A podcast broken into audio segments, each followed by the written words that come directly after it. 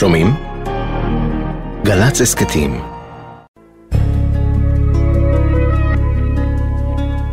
גלעד בלחסן היה בסך הכל בן 19, כשעמד מול מחלקת הטירונים שפיקד עליה בבסיס ההדרכה של גולני בבזק, ליד ג'נין.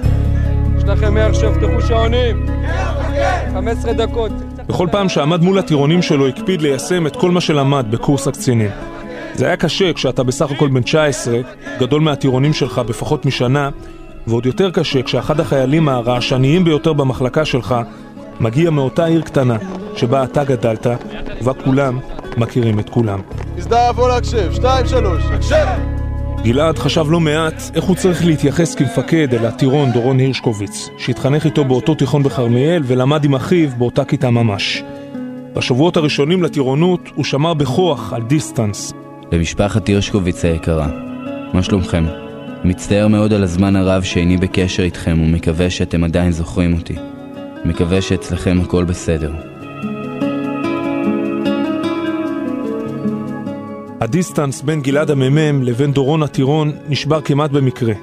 במהלך הטירונות, לאחר שבוע קשה של אימונים, שלח גלעד את כל חיילי המחלקה הביתה, לחופשת סוף שבוע. באוטובוס של אגד בדרך מבסיס ההדרכה של גולני הביתה לכרמיאל, שניהם נרדמו, והתעוררו בבהלה רק בעכו. כשירדו בתחנה והתחילו לרוץ כדי לתפוס את הקו לכרמיאל, הבינו שניהם שהם הרבה יותר חברים מאותה העיר והרבה פחות מפקד ופקוד מאותה חטיבה. כל הזמן עולים בי זיכרונות ומחשבות מהרגעים שהיינו יחד, ומהבדיחות והשטויות, דרך הרגעים הפחות נעימים של קושי, עונשים ורוגז. ולמרות זאת, בכל סוף שבוע, כשחזרו לבסיס הטירונים, הקפיד גלעד שלא ייווצר אצל יתר החיילים הרושם כאילו הוא מפלה לטובה את דורון, רק משום ששניהם גדלו באותה עיר. הוא דרש מדורון בדיוק את אותן דרישות שהפנה ליתר החיילים. דיבר אליו בקשיחות, בדיוק כפי שדיבר אל היתר. החלטתי שאסור לי להתייחס אליו אחרת, ושהוא יהיה בדיוק כמו כולם. אפילו הקפדתי איתו יותר, כדי שלא ייווצר במחלקה הרושם שבגלל שאני מכיר אותו, אז יש אפליה או משהו שאפילו קרוב לזה. הייתי די קשוח איתו. הפעם הראשונה שנשבר במחסום הקשיחות הזה הייתה בסוף אחד האימונים המתקדמים של המחלקה. כמה שבועות קודם לכן נפצע דורון ברגלו, וגלעד המ"מ החליט שבשל מצבו הבריאותי צריך להפסיק את שירותו כלוחם בגולני. דורון היה בהלם, ועם דמעות בעיניים ביקש להישאר והתעלם לחלוטין מהבעיה הבריאותית, בטענה שהכל כבר בסדר. הוא התעקש ודיבר איתי אין ספור שיחות שבאחרונה שבהן נשבר המחסום שהצבתי לעצמי בתור מפקד ודיברנו כמכרים מאותה העיר. הוא ביקש ממני כחבר לעשות את זה. מיד לאחר ההחלטה שיישאר הכל חזר לקדמותו ומבחינתי כאילו לא קרה דבר. אחר כך במהלך השירות, כשהיו עמוק ברצועת הביטחון בדרום לבנון, ניצל דורון בפעם השנייה את ההיכרות בינו לבין גלעד. לקראת סוף מסלול היינו צריכים להחליט לאן ילך כל חייל, למסייעת או לרובעית. דורון רצה מסייעת, הוא היה מורעל מסייעת, אבל שוב, בתכנים היה קצת שונה ומתאים יותר לרובעית. ושוב שיחות ובקשות, ושוב אני כבר לא המפקד, אלא החבר עם הקשרים שמסדר לו להגיע למסייעת.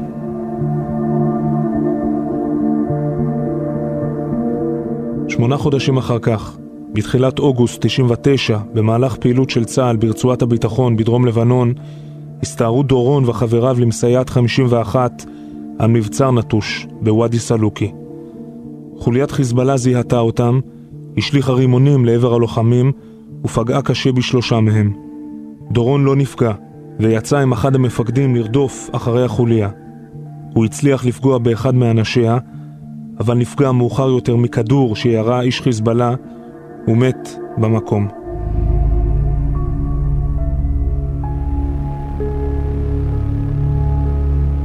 בפעמיים שיצאתי עם דורון גבר, ולא המפקד הקשוח והקר, יכול היה להימנע האסון הנורא. אבל לצערי הגורל רצה אחרת, והלוואי שיכולתי להחזיר את הגלגל לאחור ולשנות את הדברים. כמה חודשים אחר כך החליט גלעד לפרוש מהצבא. הוא לא הצליח להימלט מהמחשבה שאילו לא היה נענה באותן שתי פעמים לבקשות של דורון, דורון לא היה נופל, בקרב מול חיזבאללה, בוואדי. משפחת הירשקוביץ, האמת היא שהייתי עשרות פעמים בפתח ביתכם וזה היכה בי כל פעם מחדש. כשהסתובבתי וחזרתי הביתה בתחושה קשה, שאני במו ידיי יכולתי למנוע את כל מה שקרה. אם לא הייתי עושה את זה הייתי מניאק. ועכשיו אני גבר ולא מפסיק לשאול את עצמי, אז מה? ולמה? מקווה שלא תדעו עוד צער לעולם.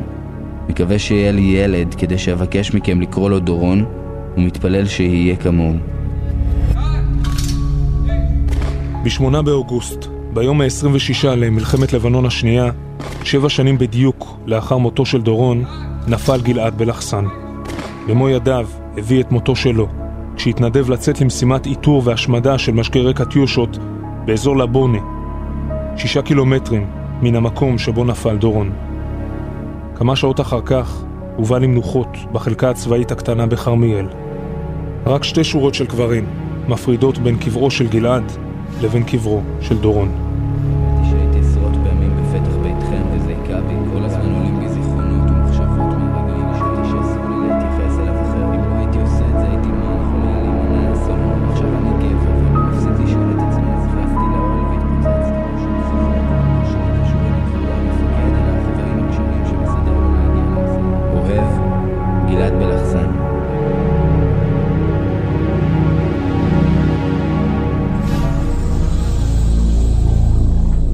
סרן גלעד בלחסן מכרמיאל.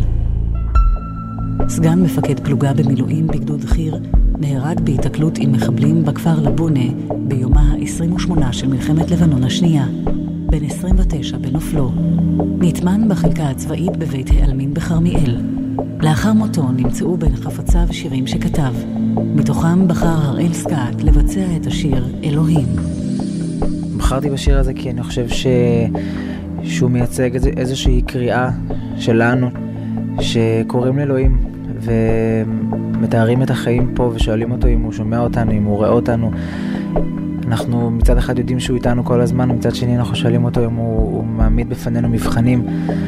ומשהו בשיר שגלעד כתב, אמ, לפי דעתי משקף את, אה, את הקריאה של כולנו כאן.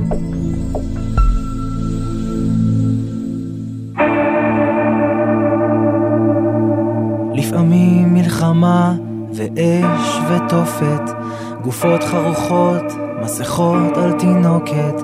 לפעמים אלוהים, אתה גורם לנו לבכות. אלוהים אני קורא, אתה שומע. אלוהים אתה איתי, אני לא יודע. אלוהים תענה. לפעמים זה היה, לפעמים שלכת, תינוק שנולד, נכה, יכול ללכת, העצים שוב פורחים, חיוך של ילדים, לפעמים אלוהים, לך אנו מודים, אלוהים אני קורא, אתה שומע, אלוהים אתה איתי, אני לא יודע, אלוהים תענה.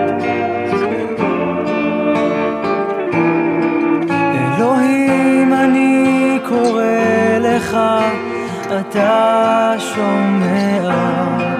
אלוהים אתה תמיד איתי אני יודע. אלוהים אני קורא לך אתה שומע. אלוהים אתה תמיד איתי אני יודע